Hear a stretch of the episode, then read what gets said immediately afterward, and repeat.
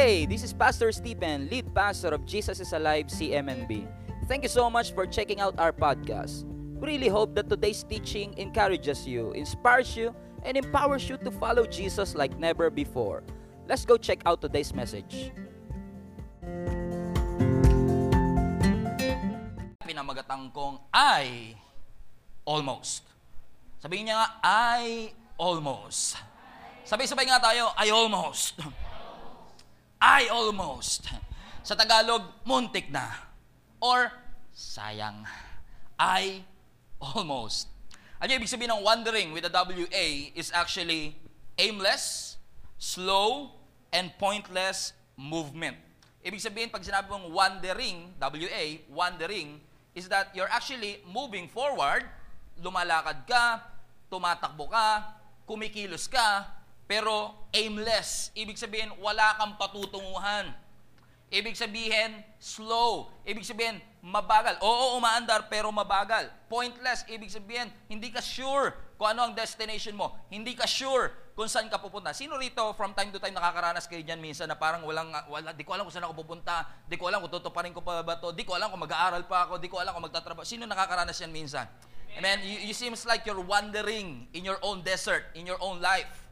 And when it comes to wandering naman with the WO, it's actually a feeling. Sabihin nyo nga, feeling. Yan ay pakiramdam na makakita ka ng something that will be, um, something that is amazing. Ibig sabihin, pag you wonder, WO, ibig sabihin yan, na-amaze ka sa yung nakikita. Do you agree? Pareho yan, wondering, wondering. Actually, kung, kung di nyo masyadong ma-memorize ang definition, madali yang i-define sa pamagitan ng gesture o kilos natin. Kapag wandering na WA, ibig sabihin niya, palingalinga lang yan. Hindi alam kung saan pupunta. Walang point ang buhay, walang goal. Pero kapag wandering, malaki ang mata. Na-amaze. Mahirap yan i-demo sa akin. Na-amaze. I mean, parang amaze na amaze ka sa yung nakikita kasi wandering. Tingnan mo nga yung katabi mo, panlakihan mo ng mata, di ba? Amazing. Okay, sabi mo sa katabi mo, nakakapanlaki ka ng mata. Amen? hindi ka nakakapanlin lang. Oh, hindi ka wandering, WA, kundi wandering, W-O. Alam nyo, hindi ko alam kung nasan stage ko kayo ng buhay ngayon. Maybe you're on the part of wandering stage, W-O, where you already experience or currently experiencing the gift, the, the freedom, the blessings of God in your lives, and that's good. I'm happy for you. However, hindi lahat ng tao ganun. May mga dumaranas pa rin ng WA stage wherein up to now, Christian na, mature na, may asawa na, may trabaho na, magiging senior citizen na, but still, WA, wandering. Pointless ang buhay. Walang malinaw na goal, walang malinaw na pangarap sa kanyang buhay. At ang objective ng message natin today is kung nasa WA wandering ka, ay daling ka Panginoon sa wandering WO stage mula sa lanta patungo sa pagbubunga. Alam mo yung pagpapauso kanina na yun, hindi ko alam, siguro magkakabunga na to pagdating ng Sunday, di ba? Napansin niyo yung mga usok, pinausukan natin to kanina, hopefully magkakaroon na yun ng mga bunga. Sino naniniwala magkakabunga ka? Sabi mo sa kataba, magkakabunga ka. Magkakabunga ka. Amen? Amen? Because God is a good God. Do you understand? Sabi ng Psalms 34 verse 8, O, W, O, Oh my, OH. Ibig sabihin ng OH is a, is a feeling of amazement. Oh, taste and see that the Lord is good. Is that a question of, is our God good? Because He is already good. And He will remain good. Sino naniniwala ang Diyos natin ay mabuting Diyos? Is that a question of mabuti ba ang Diyos? No, it's not even a question of that anymore because in times na tayo hindi mabuti, God is good all the time. In times na hindi tayo faithful, He's faithful all the time. In, tis- in times or most of the time, hindi tayo perfect, He's perfect all the time. So it's not even a question of mabuti ba ang Diyos. Tama? Amen. Pero sabi dito ni David, David is a good poet. Sabi niya, Oh, taste and see. Taste and see. Actually, ang see dito na salita is actually a word for realization.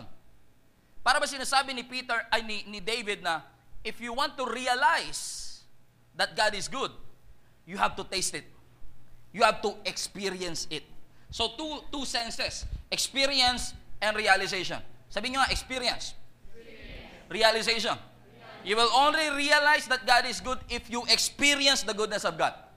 And if you ex- some, some, And some people sabihin na, kaya kaya hindi mo ma-realize na mabuti ang Diyos sa buhay mo, maybe because you don't experience it. Or you experience it, but you don't see it. The other way around. Do you understand? Ako yung sinasabi ko mga kapatid.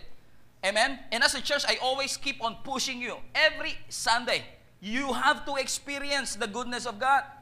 Hindi lang sapat na marinig mo sa akin mabuti ang Diyos. Hindi sapat na mabasa mo sa Biblia ang mabuti ang Diyos and all of them are good. But you have to experience it firsthand in your life. Because you will only realize that God is good if you experience the goodness of God in your life. Mabuti ba ang Diyos sa buhay mo kapatid? Amen. Amen. Sino rito naniniwala He's a blessed man? Siya'y pinagpala ng ating Panginoon. Ano ang blessedness natin ay hindi nakabase sa kondisyon ng ating buhay. Na wala kang pera, hindi ka na blessed. Pag may pera ka, blessed ka. Pag marami kang ari-arian, blessed ka. Pag kakonti ari-arian na hindi ka na blessed. Blessedness is not a condition. And many of us are struggling and arguing. I am blessed because I have many. But actually, blessedness is not a condition. It is your position in Christ.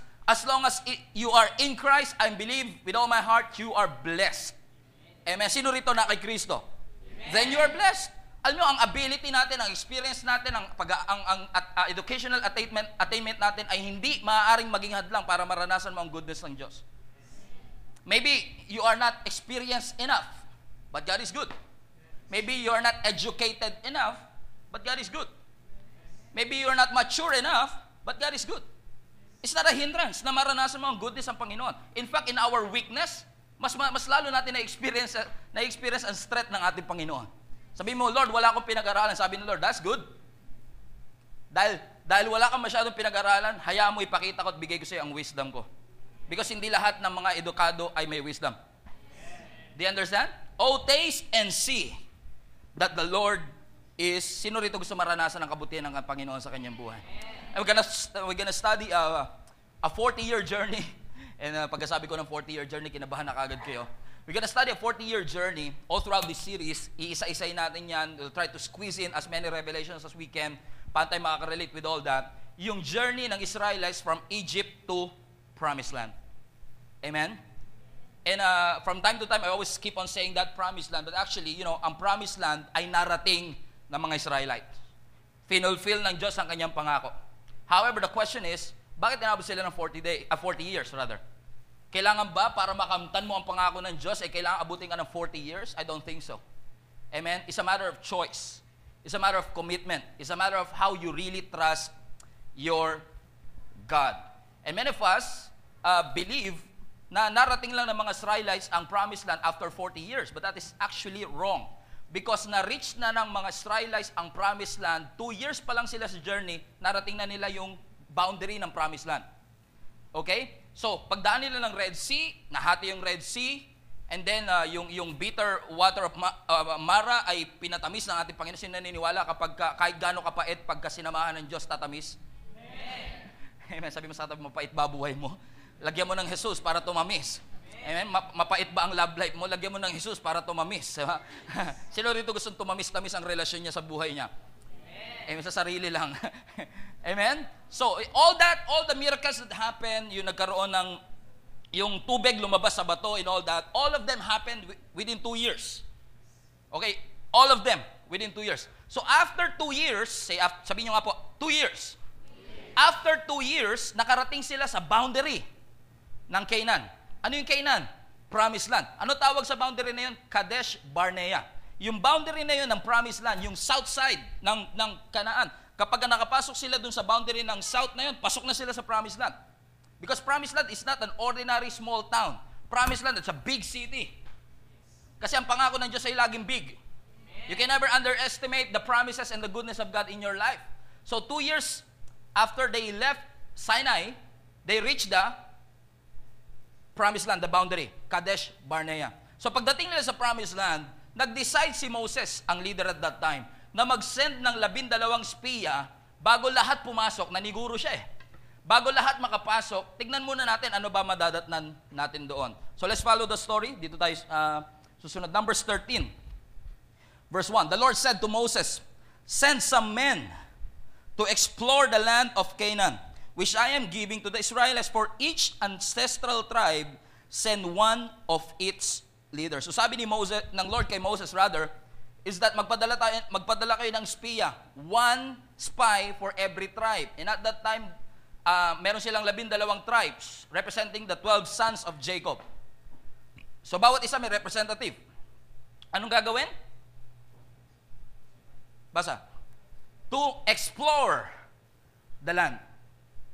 Alam nilang may pangako, alam nila maganda ang dadat na nila, pero sabi ng Lord, explore the land. You go there, pumunta kayo, damhin ninyo. Actually, they were there for 40 days. Damhin ninyo, lasapin ninyo, puntahan ninyo, oh taste and see what's in there sa promised land. Explore it. Amen? Alam mo, ako I really believe na kahit gaano tayo nakatagal na Krisyano, we will never hindi hindi natin hindi hindi tayo mauubusan ng panahon na i-explore ang kagandaang loob ng Diyos. Hindi hindi ka mauubusan ng kaalaman patungkol sa pag-ibig ng ating Panginoon. Because I believe pagdating natin sa heaven, yun ay walang katapusang pag-explore. Sa napakagandang blessing at napakagandang lugar na pinagkaloob sa atin ng ating Panginoon. Sino dito gusto pumunta ng langit?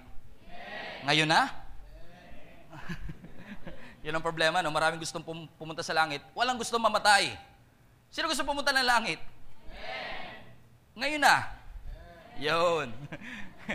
Amen? So, I believe there's an exploration because I believe God is a creative God. I believe, kasi minsan tayo pag tinitingnan natin langit, di ba, parang may harp lang doon, mga angels, ganyan-ganyan. Pagka, eh, pagka pinapakita yung heaven, parang napaka-soft. And that's beautiful, but I believe God is a creative God. Sigurado ako, may gitara din doon, may drums din doon, di ba, may rock music din doon, I believe. Because He is a creative God. In the beginning, God created. Pag may creation, may creator. Amen? Ang creation ay ebidensya na may creator. Tama. So in the beginning, God created, and I believe God is a creative God. He wants you to explore the land for you to realize and see that He is a creative God. That God could show Himself to you, God could make Himself known to you in so many ways, so many methods, so many styles. Huwag niyong i-box ang Diyos sa isang method lang. Huwag niyong i-box ang Diyos sa isang style lang. Tulad na pinag-aralan natin last time, yes, He can be that God who can multiply the bread, but He can be also the God who can walk on water. He's a good God. He's a creative God. You cannot box God. Do you understand? He is creative. And sometimes ayaw natin ng style na ito. Ayoko pumunta sa church na yan kasi iba style dyan. But what if dinadala ka na talaga ng Lord sa church na yan kasi gusto ng Diyos maranasan mo yung ganyang style? Kasi ang Diyos natin hindi KJ, hindi boring katulad natin na, na, na, na nakokontento lang sa isang style at sa isang method because God is a creative God. He can show Himself in a different way, different method, different style, different genre. He is creative. Most of the time, tayo ang hindi creative. But God is creative. Sabi ng Lord, explore the land. So, nilista from verse 3 onwards, lahat ng mga representative ng bawat tribe. Then, we will uh, catch up on verse 17. Ang sabi dito, when Moses sent them to explore the land, the Canaan, he said, everybody, go up through Negev. So, nung, nung, nung sinent na sila yung 12 spies, go up to Negev. Every time you go at the center of the will of God, every time you go at the center of the promised land, you always go up, never go down. Pag laging kay Lord, you always go up.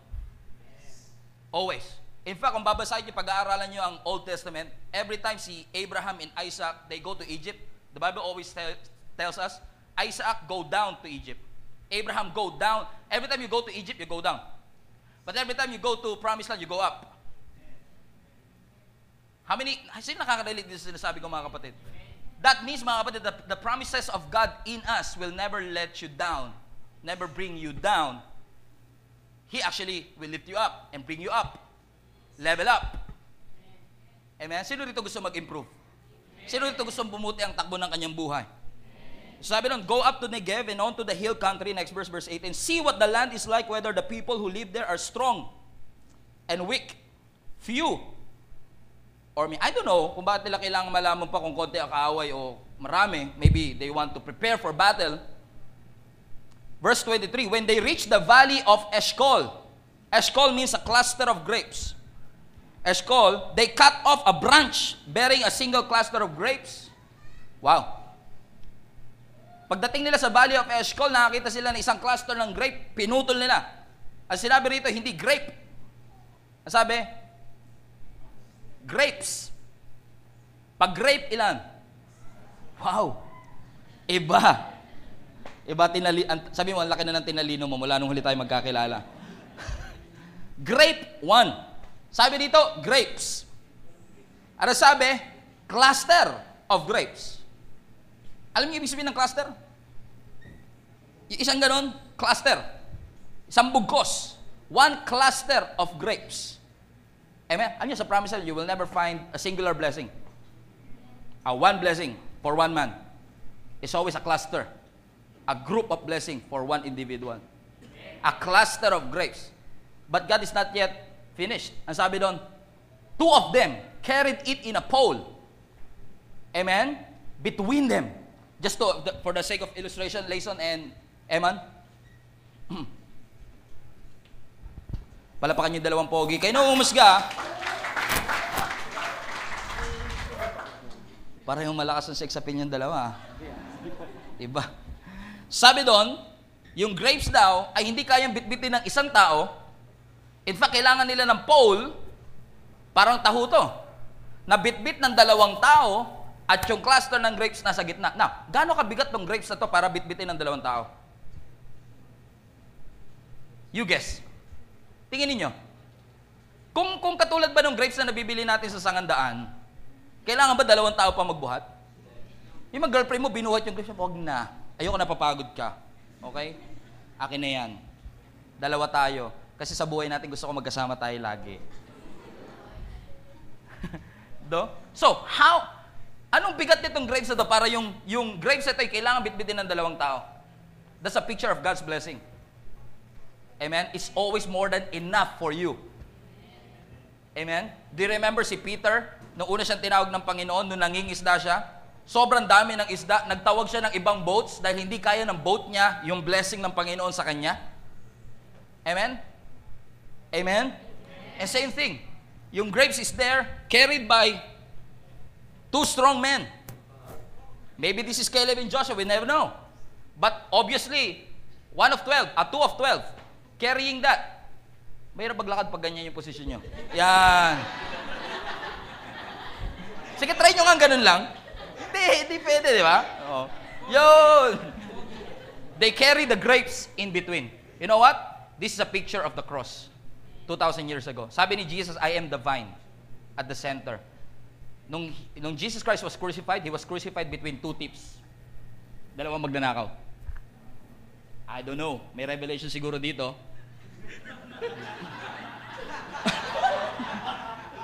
But Jesus was crucified in the center ng dalawang magnanakaw. Amen? And that grapes na galing sa promised land is a picture na yung promised land na yan ay yung exact place that Jesus bled, suffered, and died for you. Are you ready to take that? Whatever it is na promise ng Lord sa'yo? Amen? Okay lang ba? Si, hanggang di, ah, pipreach? Diyan lang sila. Of course, ayaw niya. Sige, thank you. Maraming salamat. Palapakan natin dalawang to. So two of them were carrying it between them. Amen. Along with some pomegranates and figs. Next verse, verse 26. Now they departed and came back to Moses and Aaron and all the congregation of Israel in the wilderness of Paran at Kadesh. They brought back the word to them and all the congregation and showed them the fruit of the land. So after nilang magstay for 40 days, they go back to Moses for reporting.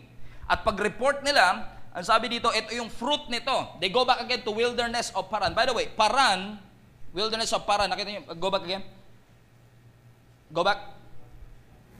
Okay, sabi doon, all the congregation of Israel in the wilderness of Paran. Nakita niyo mga kapatid? Will, nakita niyo mga kapatid? Yes. Wilder, nakita niyo mga kapatid? In the wilderness of Paran. Paran means beauty. Amen?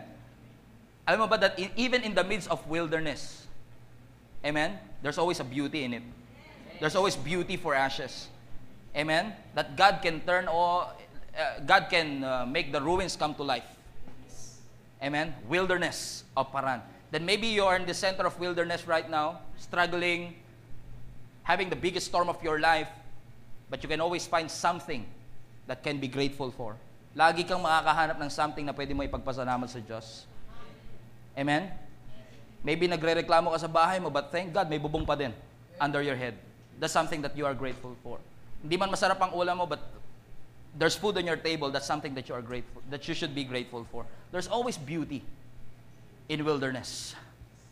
Amen? Kahit sa tigang, tuyong uh, dis, uh, lugar, God can always make Himself known to us. And you will always know. You will, you will know. If this is the work of God, you will know. Alam mo, pag Diyos ang gumawa eh. Alam mo, hindi kaya ng tao eh. Alam mo, imposible eh. You will know. You will always experience that. And I hope you experience that in your life. Do you agree? Amen? Next verse, verse 27. They, they told him, are you following the story so far?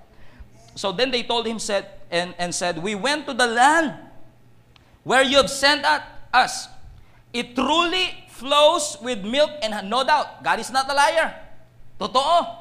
Yung, yung promise land na pinuntahan namin, sabi nung 12 spies, sabi nung 10 rather, it truly flows with milk and honey. What a good news. God is not a liar. Kapag pinangako ng Diyos, you want to experience that and you experience that, you'll see. Hindi nag-exaggerate ang Diyos. Totoo kapag sinabi ng Panginoon. Sabi niya, yes, it is indeed flowing with milk and honey. And, and, and, and I love that. Hindi nila tinanggal yung salitang flowing. They don't just say may milk and honey doon because that's a picture of the blessing. Hindi lang kanya hindi lang basta ka bibigyan ng Lord ng milk and honey. Bibigyan kanya ng flowing, continuous supply of milk and honey. Sabi niya, it truly flows with milk and honey and this is its fruit. 28, nevertheless, the people who dwell in the land are strong. The land are good. It truly flows with milk and honey, nevertheless. Alam mo, ang tao, they will always find a nevertheless in their life. They always find but in their life. Ang ganda ng message, but. Ang ganda ng sinasabi ng Lord, but. Ang ganda ng promise ng Lord, nevertheless. We can always find, ang ganda mo, kaso, ang talino mo, kaso, alam mo, parang perfect, perfect ka. Kaso, perfect na, pero may kaso pa. You, you see? We always find nevertheless. And we're talking about the perfect promise of God in you. And you'll see some, you'll see, you still see something that should be, that you, should, you should complain about. Kahit gano'n ka perfect ang isang lugar, lagi ka ba kakahanap ng something na pwede ireklamo, tama? Amen. Tingnan mo yung katabi mo, napakagandang nilalang. Tingnan mo. Pero sa, sa, sa likod ng kagandahan yan, nakakahanap at nakakahanap pa rin ng blemish. Ang gaganda na, hindi pa satisfied sa kagandahan. Ang yayaman na, hindi pa satisfied. They can always find the never, nevertheless in their life. And I, I, how I wish ma, ma, masense natin dito that, yes, may mga imperfections sa ating buhay, but thank God for His perfection. May mga unfaithfulness sa aking puso, pero salamat sa faithfulness ng Diyos. Ibig sabihin nun, yung mga kakulangan ko, pinupunan ng Diyos. E- and yung kakulangan mo is your qualification para mapunan niya ng ating Panginoon. Amen? Nevertheless, sabi nila, the people who dwell them in their land are strong. The cities, the, the cities are fortified. The walls are high and very large. Moreover, we saw the descendants of Anak there. Ang ganda ng lupa. Ang ganda ng promised land. Kaso, ang lalaki ng kalaban eh. Ang lalakas. Yung mga walls nila, sobrang lalaki. At nakita pa namin yung mga higante doon. And there, we're not talking about 6 foot higante rito. We're talking about 9 foot, 10 footer na mga giants here, descendants of Anak. Wow, kasi laki ng basketball court. And minsan tayo, pag dumarating tayo sa punto, kung pag nakikita natin ang goodness sa ating Panginoon, sa tis kausapin mo yung uh, kapwa mo Krisyano, kamusta ka kapatid? Ako, parang feeling ko wala akong kaproblema-problema. I'm good. Amen? Because we think na, ano ang faith, sino rito may faith? Amen. Ang faith, hindi mo dapat dinideny ang realidad sa pananampalataya. You never deny the reality. Amen? But you can see through it. Kaya mo makita yung through it. You, you understand? Nakikita mo siya, pero hindi siya ang focus mo. Amen? So, kung may lack sa buhay, may lack ng provision, you don't deny na may lack ng provision, but you see through the lack. May health issue, you see through the health issue. Hindi mo dinideny na pilay ka. Hindi mo dinideny na may heart condition ka. Hindi mo dinideny na may, may possible cancer ka. But, but you see through it. It's not your focus. Your focus is the one who can solve that issue. Yan ang lagi natin tinuturo sa church. Hindi tayo nagsisinungaling dito, kamusta ka kapatid, wala kang problema siguro. Ah, lahat ng Krisyano hindi yan nagkakaproblema. That's a lie. That's a lie. Lahat ng Krisyano nagkaka... In fact, sabi nga ng marami kong mga kasel group, lagi nila sinasabi, Pastor, simula nung nag-board again ako, basta lumami problema ko eh. Eh, kasalanan ko ba yan? Sabi ko. Kasi totoo naman, minsan kung kailan ka nag, nag-commit sa ating Panginoon, mas lalo duma, dumitid ang problema. Kasi pag may big promise, may big opposition. Kapag may big pro- may big promise, may big uh, uh, napagkilos din ang, ang jablo, ang kaaway sa ating buhay. But in faith, you don't deny the reality. You see through it. You know the one who can solve that issue. You know the one who can solve that health issue, that family issue. Amen? You see through it. Amen? Learn to see through your problems. Sabi mo sa katabi mo, learn to see. Through your problems. Amen. We saw the descendants of Enoch there. And actually, kung babasahin yung mga succeeding verses, sinasabi nila na pag pumakit ka ng bundok, may mga, may mga kaaway doon. Pag pumunta ka sa kapatagan, may kaaway doon. Pag pumunta ka sa dagat, may kaaway doon. In, in short, they were surrounded by enemies, giants, descendants of Enoch. But one thing interesting for me, I don't know kung interesado kayo dito. Okay lang mag-share ng mga interesado ako na parang hindi kayo interesado. Something that interests me in this verse, they always mention kung gaano kalaki ang kaaway, gaano kalaki ang city, gaano ka high yung walls, but they never mention about God. Amen? Amen? I, I told you, hindi kayo interesado, di ba? Lahat ng lahat ng nakikita nila sa kaaway, na-appreciate nila. Grabe lalaki, mga basketball player pala kalaban natin, di natin alam. But they never mention about their God. If their enemy is strong, their God is stronger. If the walls are high, their God is higher. If the city is big, God is bigger. Amen? And they think, di natin kaya. Talagang hindi nila kaya on their own. But they are not alone. They are with God. And you know what? Let me say this to you frankly. Hindi mo kaya problema mo. Alone. But thank God, you're not alone. You are with God. Though I walk through the valley of shadow of death. Alam mo, kapag may shadow, may light. Sino rito dumadaan sa valley of shadow of death? Shadow of storms and difficulties in life. Tandaan mo, dumadaan ka man sa problema, may shadow. At kaya may shadow, may light. Nakasama ka. The most assuring promises of God in me, God is with me. Every time narinig kayo sa Panginoon, I am with you. Very comforting. Amen? And same thing with the church. I tell you, God is telling to all of you, God is with you. In the midst of that storm, He is with you. Amen? Tapikin mo katabi mo, lalo yung natutulog na, He's with you. God is with you. Amen. Hatakin ng Lord yung pilik mata mo na yan para gumising ka. We cannot do.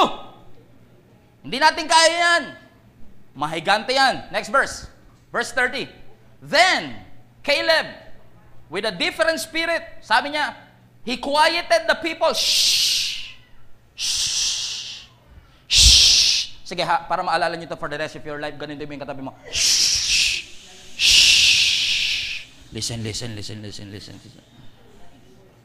Lahat ng naririnig ko sa inyo, puro complain. You're talking about our enemy, but shh!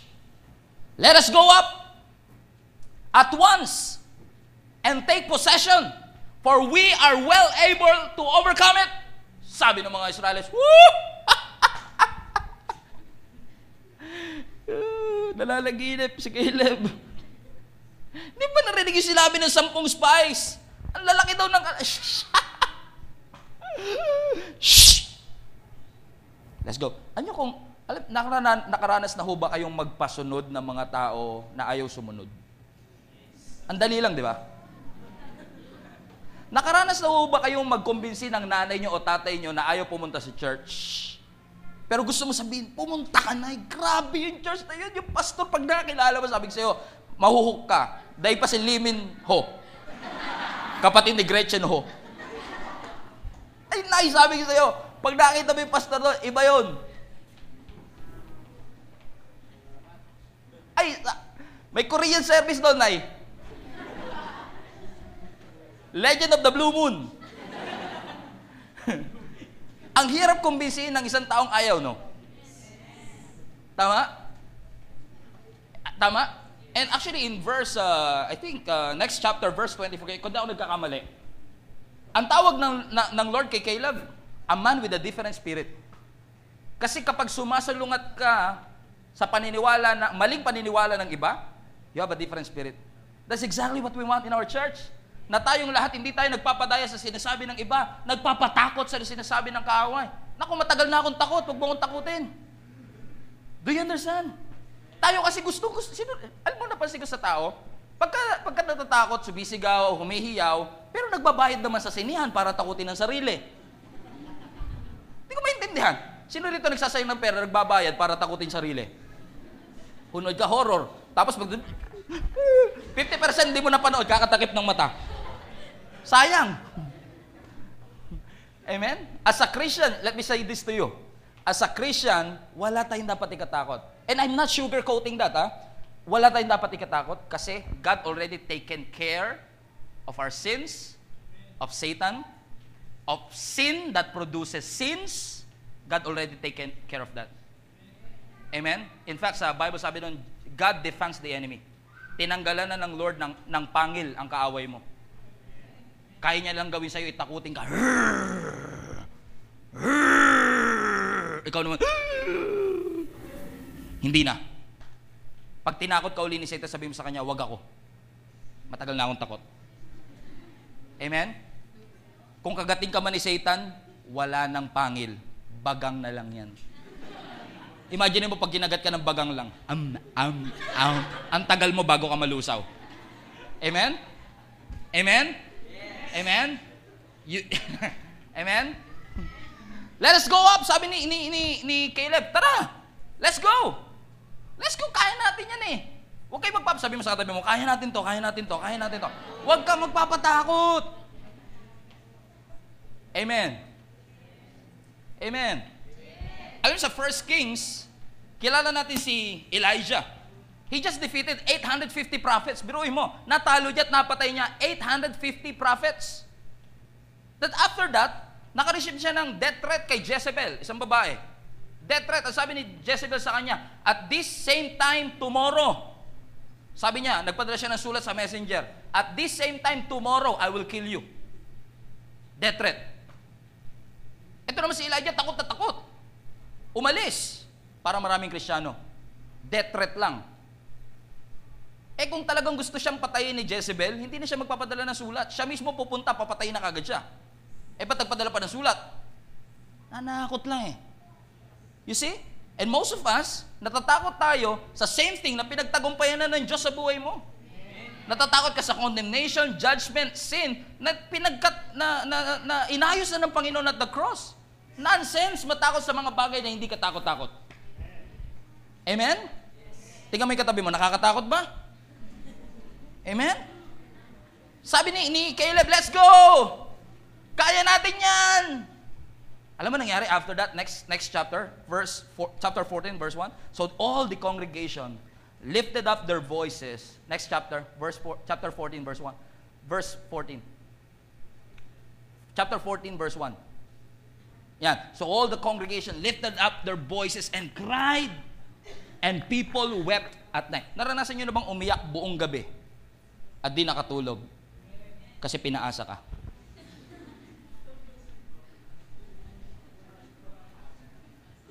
Umiiyak ang puso ko't sumisigaw. Pati ang isip ko't damdamin na By the way, pakisigil pa yung mga ticket nito Namati sila ng concert.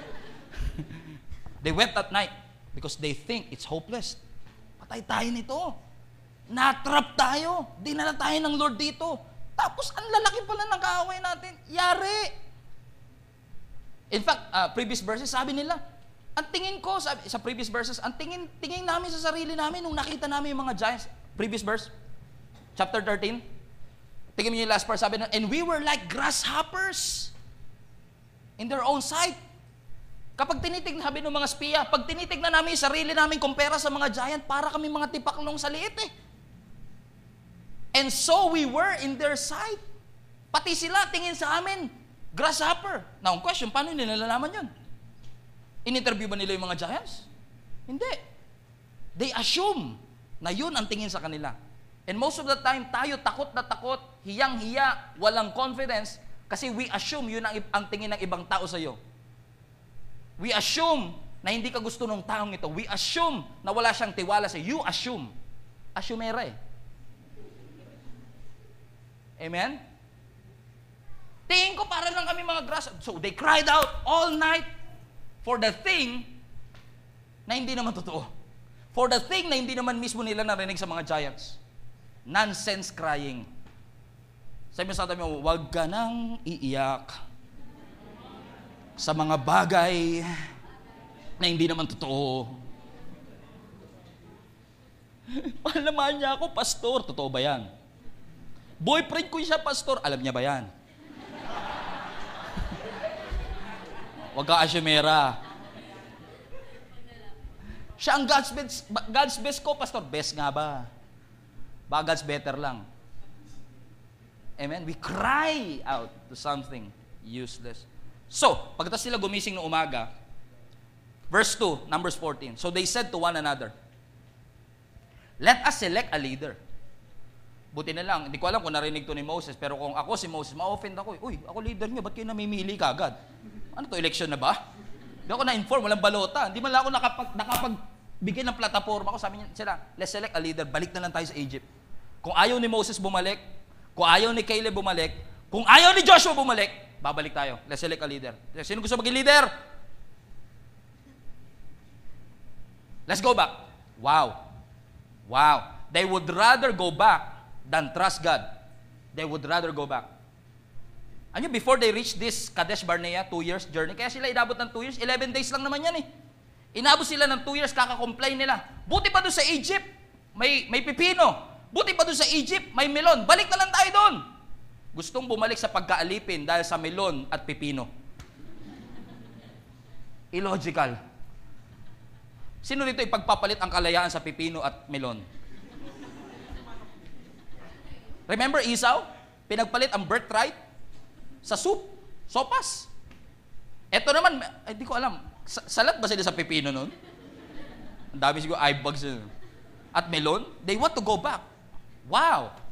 Instead of trusting God, nandun na sila sa border ng promised land. Instead na magtiwala sa Panginoon, nandun na sila. They're so close to the miracle. So close to the breakthrough. So close to the promised land, but they want to go back. And many Christians are doing the same thing. So close to the miracle, so close to the breakthrough, but they rather go back to their old life because of fear. Because they don't trust their God. How I wish walang ganyan sa CMNB. Kaya nga natin to pinag-uusapan kasi ayaw nating pagdating ng pagtanda at pagdating ng panahon, lahat tayo nanghihinayang full of regrets sa mga bagay na hindi natin sinubukan. Subukan mo kasi. Sabi mo yung katabi mo mukhang duwag, sabi mo, subukan mo kasi. Yung makantorpe yung katabi mo, sabi mo, subukan.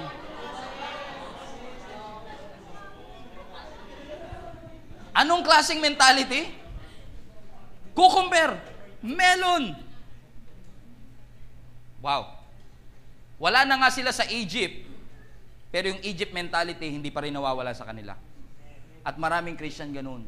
Hindi na nga unbeliever, pero isip unbeliever. They want to go back. Yung satisfaction, yung joy, imbis na hinahanap sa Diyos, hinahanap sa bisyo. You're settling for less. Amen. God wants the best in you. Go ahead and take that. Go ahead and possess that.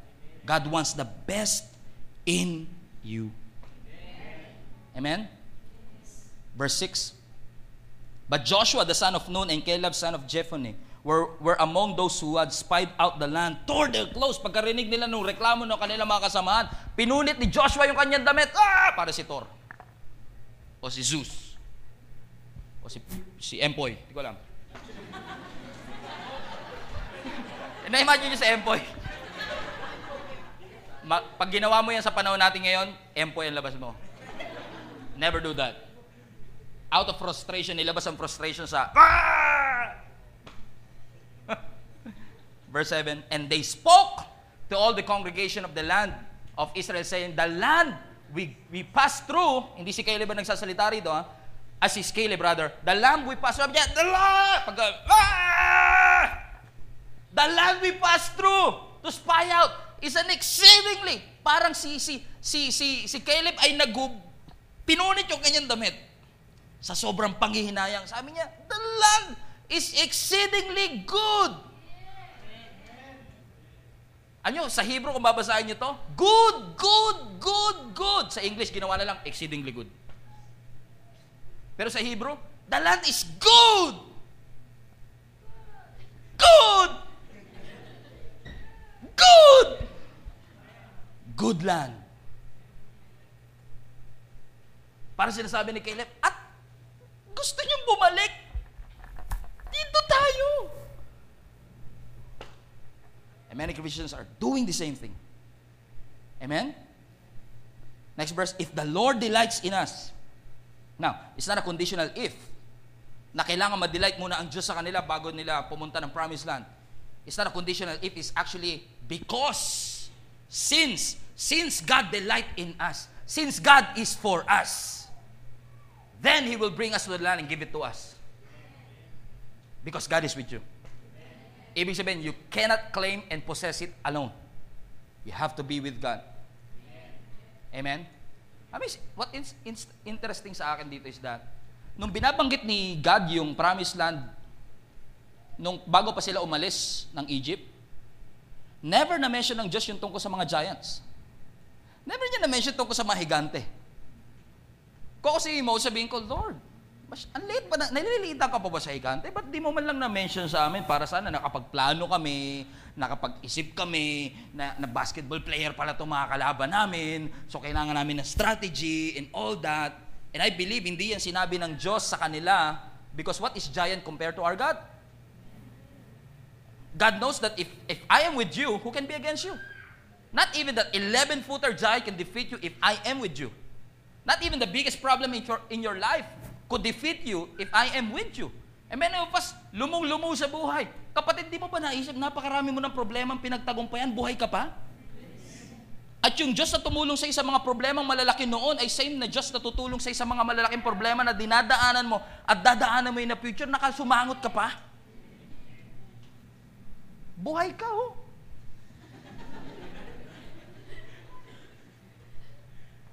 Eh, salamat ka sa problema na wala tigyawat mo, eh, di ba? Di ba? It's a good land. Amen? Next verse. Only do not rebel against the Lord. Do not fear the people of the land, for they are our bread. Okay, matatawa sa kanila. Mga tinapay lang natin yan. Wow. Nakitang-kita ko yung mga sarili, sabay-sabay silang gumanon eh. Wow. Tinapay lang natin yan eh. Eh kasi tayo minsan, iniisip natin mga kapatid, na ang mga problema sa buhay natin, ang mga giants sa buhay natin ay nandyan para kainin tayo. Pero mali, nandyan sila para kainin natin. They are there to help you, not to harm you. Sino rito may problema? It's not meant to harm you. It is meant to help you. To grow and succeed. Ten years from now, hindi ka makakatawa sa problema na yan kung hindi mo pagdadaanan niya yun. So, sino gusto matawa 10 years from now? Pagdaanan mo ngayon. Amen? You have to go through the problem. Amen? I'm ending. Nakakasunod kayo so far? Palanding na airplane natin? Na- naka-seatbelt pa kayo? You know what happened? They keep on complaining. They don't want to go. Two years nasa promised land, ayaw nilang pumunta. In fact, sabi ni David sa Psalms 106, nang hinayang siya. And by the way, uh, let's finish first uh, Numbers 14 verse 10. Verse 10. Next verse. And all the congregation, ito reaction nila sa sinabi ni Caleb. All the congregation want to stone Caleb. Gusto nilang batuhin si Caleb. Question, for what? Sa pagsasabi ng totoo? Sa pagsasabi na kaya natin yung land? Nonsense. Gusto silang batuhin for telling the truth. Eh ngayon, wala nang batuan na nangyari. Ano ngayon? Comment. Facebook. Paringgan mo yan sa Facebook. Gawa ka ng malaki kulay blue.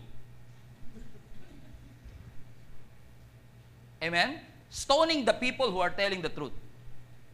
Amen? Sabi mo sa tabi mo, salamat, sinasabi mo sa akin ng totoo, hindi mo ako binobola. Thank you for telling the truth. Amen? Amen? Amen? Si, si David, Psalms 106, naghihinayang siya. Sabi dito sa Psalms 106.24, Then they despise the land, they don't want to enter.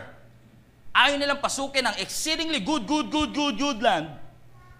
They did not believe in His promise, but they grumbled in their tents. Hindi sila naniwala, ayaw nilang pumasok, pero nang, nag, nagre-reklamo sila sa kanilang tents. And many of us are doing the same thing. Ayaw natin sa will ng Lord, pero sa outside ng will ng Lord, reklamo tayo ng reklamo. Kaya nga sabi ng Lord, pumasok ka sa will ko eh. Para mawala yung complaints. You are complaining because you're outside my will. Take note, yung mana na kinakain nila for 40 years, hindi talaga yung dinisign for 40 years. 11 days lang dapat silang kakain ng mana. Amen? Pero inabot ng 40 years kasi ayaw nilang pumasok sa land of sa land of promised land at nagpaikot, ikot, ikot sila sa desert for 38 years. Wow. Wow. They want to go back. Ayaw sila, walang gusto maging leader, mag-ikot-ikot na lang tayo, mag-shopping na lang tayo dito sa desert. 38 years. Because they don't want to enter. Tuloy, yung mana na pang 11 days lang, inabot ng 40 years. Tapos nagre-reklamo. Eh kasi naman, lahat na ng klaseng luto ng mana, na-try na nila. Apretadang mana, minudong mana, pritong mana, sisig na mana, potserong mana, lahat na ng mana. Na-try na nila. 40 years ba naman, lahat na na-try mo ng luto eh. Lahat ng presentation, nagawa mo na sa mana eh. Hindi pa rin masarap na eh, pag 40 years na eh. Nagko-complain sila, but actually nagko-complain sila because they're outside the will of God. If they just entered the promised land, That same year, two years na naglalakbay sila, they should have experienced the goodness of God in their life. Amen? Amen? Amen? Sabi mo sa katabi mo, no more delay, no more delay, no more delay. Amen? They don't want to enter the promised land. Let me just say this to you. The promises of God to you, look up here. The promises of God to you is unbelievable. The potential for that promise is huge. Sa Bible, there are about 8,000 promises of God in the Bible. Wow. Amen? Amen? But it seems like mas gusto ng ibang Kristiyano, hindi kayo to, na magsettle na lang sa less kasi ayaw ng God's best. Mas gusto nilang nasa labas na lang at nasa desert kaysa pumasok sa promised land. Ano nangyari? Delayed for 38 years. They are so close. So close. Ngayon, hanapan natin ang connection to si John chapter 5. May isang lalaking lumpo for 38 years. Sounds familiar? 38 years. It's a picture of Israel. 38 years bound. They cannot walk. Nung nakita siya ni Jesus, kasi yung pool, kailangan mauna kang lumublob, hindi siya makauna for 38 years. Maybe he's passive, tamad, complacent. We know. We don't know. Pero nung dumating si Jesus, sabi ng Lord sa kanya, Do you want to get well? Do you want to get well? Now, if God will ask you the same question, gusto mo bang bumuti buhay mo? Gusto mo ba mag-improve? Gusto mo ba mag Sigurado ka? Kasi ang tao mas gustong may sakit kaysa wala. Kapag may sakit ka kasi, may dumadalaw sa iyo. May nagbibigay ng tulong. May nagpapainom ng gamot.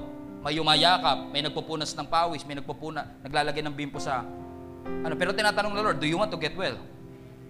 Sure ka ba? Kasi pag wala kang sakit, magtatrabaho ka. May responsibilidad ka. May ginagawa ka. Kaya sabi ng Lord sa kanya, 38 years ka nang nandyan. Malamang, komportable ka na dyan. But do you want to get well? He's so close. Andiyan lang yung pool. Nasa tabi niya lang, so close. Napakalapit niya lang sa breakthrough. But he would rather settle na mahiga na lang for 38 years rather than try. He almost make it. And that's exactly what I want for us to have in this church. The mentality na pagdating ng araw, hindi mo sasabihin nakakapanginayang pastor, I almost serve God, pero hindi ko ginawa. I almost accept God as my Savior, pero hindi ko ginawa. I almost give my whole life to God, pero hindi ko ginawa. I almost give my tithe, pero hindi ko ginawa. I almost pray pero hindi ko ginawa. I almost invite that person to church pero hindi ko ginawa. I almost, I al- God doesn't want you to live in the almost. Do it. And you will never regret following Jesus. Never. Do it. That promised land. Amen? Amen? Stop wandering and start wandering. When you see the greatness and the goodness of that promised land. And many Christians today are doing the same thing. Ligtas, pero losers. Ligtas, pero not living in the life of victory. Confused. Ligtas ako, pero bakit may bisyo pa din ako? Accepted Jesus Christ as my Lord and Savior, but I'm not living in victory. But you not you need God to be with you. Because living in victory is not a responsibility. It's not a duty that God has given us. It's not a duty. It is the effect of God's power in you. If God is present in your life, you will live victorious. Amen? Ayoko pagdating sa langit, sabihin ako ni Lord, tabihan ako ni Lord sa langit, sabihin niya, yung mga taga si MNB, no? Ligtas, pero hindi marunong magbasa ng Bible. Ligtas, pero hindi marunong mag-pray. Ligtas, pero hindi nagtatides. Ligtas, pero wala na-invite sa church. Because we almost try, but we don't try. This is not an encouragement message. This is a challenge.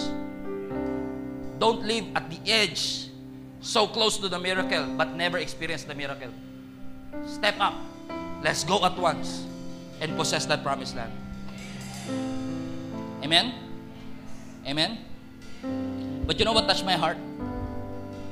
Ayaw nilang pumunta sa promised land, ayaw nilang pumasok. Okay, kaya nyo pa? Ayaw nilang pumasok sa promised land. Sa sila pumunta? Doon sa Kadesh. Paikot-ikot for 38 years. Pero isa sa nakapagpa-touch ng puso ko is that, kahit na sila nag, pinili nilang magpaikot-ikot, kasama pa rin nila ang Diyos. Eh. Nagbigay pa rin ng fire ang Diyos sa gabi, cloud by night. Yung mga sandals nila hindi na upod for 40 years. Yung damit nila hindi nasira for 40 years. Si Moses, yung mata niya hindi lumabo for 40, 120 years old nung mamatay siya. It never dim. God is with them. Matyagang nag-antay ang Diyos sa kanila until they decided to enter to the promised land. They are so close. So close. But all that generation, except Caleb and Joshua, they never make it. Dalawa lang sa generation na yon ang nakapasok. Sayang. They almost make it. Sila yung pinangakuan. Sila yung mismong nakaranas ng imparting na Red Sea. Sila mismo nakaranas ng water from rock. But they never experienced the fullness of God's blessing because they almost obey. Almost. Now, fast forward, after 40 years, excited ba kayo malaman kung ano nangyari after 40 years? Oh, sorry, after 38 years. Kasi 2 years plus, plus 38 equals, wow, after 40 years, this is what happened in Joshua chapter 2. I know, at, the, at this point, ang ginawa ni Joshua, patay na lahat. Si Joshua na lang, tsaka si Caleb ang natitira. Si Joshua, uh, si Joshua naging leader. Nag, pagdating nila uli for the second time after 40 years sa promised land, sa edge. Nagpadala uli siya ng spy. Pero hindi 12. Dalawa lang. Natuto na siya. Kasi alam niya sa 12, dalawa lang. so, at this point, nagpadala siya dalawang spy. Pagdating ng spy na yon, nakapasok sila sa bahay ng isang prostitute, si Rahab. And by the way, si Rahab ay kasama sa lineage ni Jesus Christ. Di importante kung anong background mo sa buhay. If God chose you, you could be a curse breaker in your family. Amen? So si Rahab, napili sa lineage ni Jesus Christ. Napunta sila sa bahay ni Rahab. Alam mo, nung nakausap ng dalawang spiya si Rahab, ito ang usapan nila. Sabi to ni Rahab, sino nagsasalita? Si Rahab, babae. I know that the Lord has given you this land. Buti pa ibang tao alam na kanila yon. Sila hindi nila alam. They almost, but they don't. I know, sabi ni Rahab, I know this is yours. And everyone in this country, everyone includes, everyone includes giants. Everyone in this country, including the descendants of Enoch, were terrified. Wow! Terrified against you. Next verse, next verse. We have heard how the Lord dried up the Red Sea. Narinig namin yung miracle sa Red Sea. 40 years ago, narinig namin yon At simula nung takot na takot kami sa inyo. Wow! Sayang! Kung sinugod na kagad nila nung una pa lang, takot na pala talaga sa kanila. Pero natakot sila sa giant and they almost obey but not obey. Are you following so far? And many of us, baka natatakot ka sa something o sa bagay at yung kinatatakutan mo, takot din sa'yo. At ayaw mong sugurin, ayaw mo i-claim yung pangako. Sabi ng Lord sa'yo, mag-a-abroad ka, ayaw mo paniwalaan kasi wala akong passport ka, wala ako eh. Ayaw mo maniwala. And you, you, you decided to settle for less. I'm not saying kapag nasa abroad ka, eh, better ka. Of course not. But what if yun ang gusto sa'yo ng Lord? And you settle for less. You're robbing yourself of an opportunity. Ninanakawan mo sarili mo pag you settle for less. Amen? My advice, go ahead. Kuhanin mo ang para sa'yo. Yung promise na para sa'yo, i-reclaim mo. Huwag mo hayaang iba kumuha ng pangako na hindi naman sa kanila. Yung sa'yo, sa'yo. Paalisin ng squatter sa property mo. Ikaw ang rightful owner. Possess that land. Possess that land. It's yours. Amen? Amen? Amen? Gusto ko magkita-kita tayo 20 years from now. Sabi niyo sa akin, Pastor, salamat. Hindi nakakapanghinayang sumunod ako sa Panginoon. Or meron ako makakasalubong sabi niya, Pastor, nakakapanghinayang. Muntik na ako mag-sign up sa volunteer, maging volunteer. Pero hindi ko ginawa. Sayang, na-miss ko yung joy na maglingkod sa Panginoon. You almost obey. Amen? You rob yourself of an opportunity to experience the goodness of God. Amen? Amen? Nakakatagos ba ako sa puso nyo ngayon mga kapatid? Amen? One last thing. Look, look to me. We have two more verses din natin sa. Look to me. The best is yet to come. Amen? Amen? Akbay mo katabi mo, sabi mo sa kanya, the best is yet to come. Amen? Mo, ilang beses ko na nababanggit yung the best is yet to come. Halos buwan-buwan, no? Kaya minsan, dahil kakabanggit ko, hindi nyo na masyadong pinapansin. Pag-aralan natin mabuti. Pagganahin nyo yung isip nyo. The best is yet to come. Nag-guess nyo? Hindi pa rin. Ulit natin. One, two, three, go. The best is yet to come. Wala pa rin. Dahan-dahan para mas manamnam nyo at maintindihan. The best, hindi mahina, dahan-dahan lang. The best is yet to come. 50% pa lang. Ulit, ulit. The best is yet... Ah! Ang best pala, wala sa nakaraan. Ang best, nasa future. Kasi the best is yet to come. Are you following so far, mga kapatid? Are you following? Amen. So yes, may achievement ka nung nakaraan. May maganda ka na-achieve sa buhay mo na nakaraan. But the best is yet to come. May pangako ang Diyos, i-claim mo. Huwag magsayang ng panahon. Ngayon na. Amen? Para pagdating natin dito sa dulo, huwag natin sabihin, sayang, I almost make it. I almost obey. I almost serve, but I did not. Amen? And here we can say, the best is yet to come. Tayo tayo lahat, taas nyo ang dalawang kamay ninyo at purihin natin ang ating Panginoon. The love of God, the goodness of God in your life. Come on, somebody give your best. Praise Him. Raise your hands. Oh Lord, you are a great God. We praise you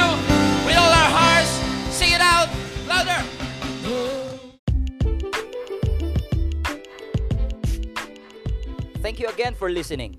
To hear more messages like this one, make sure to subscribe or follow our podcast channel for past episodes. If you want to support this ministry financially, you can do so by sending us an email at gsmnb at gmail.com. Thank you and God bless.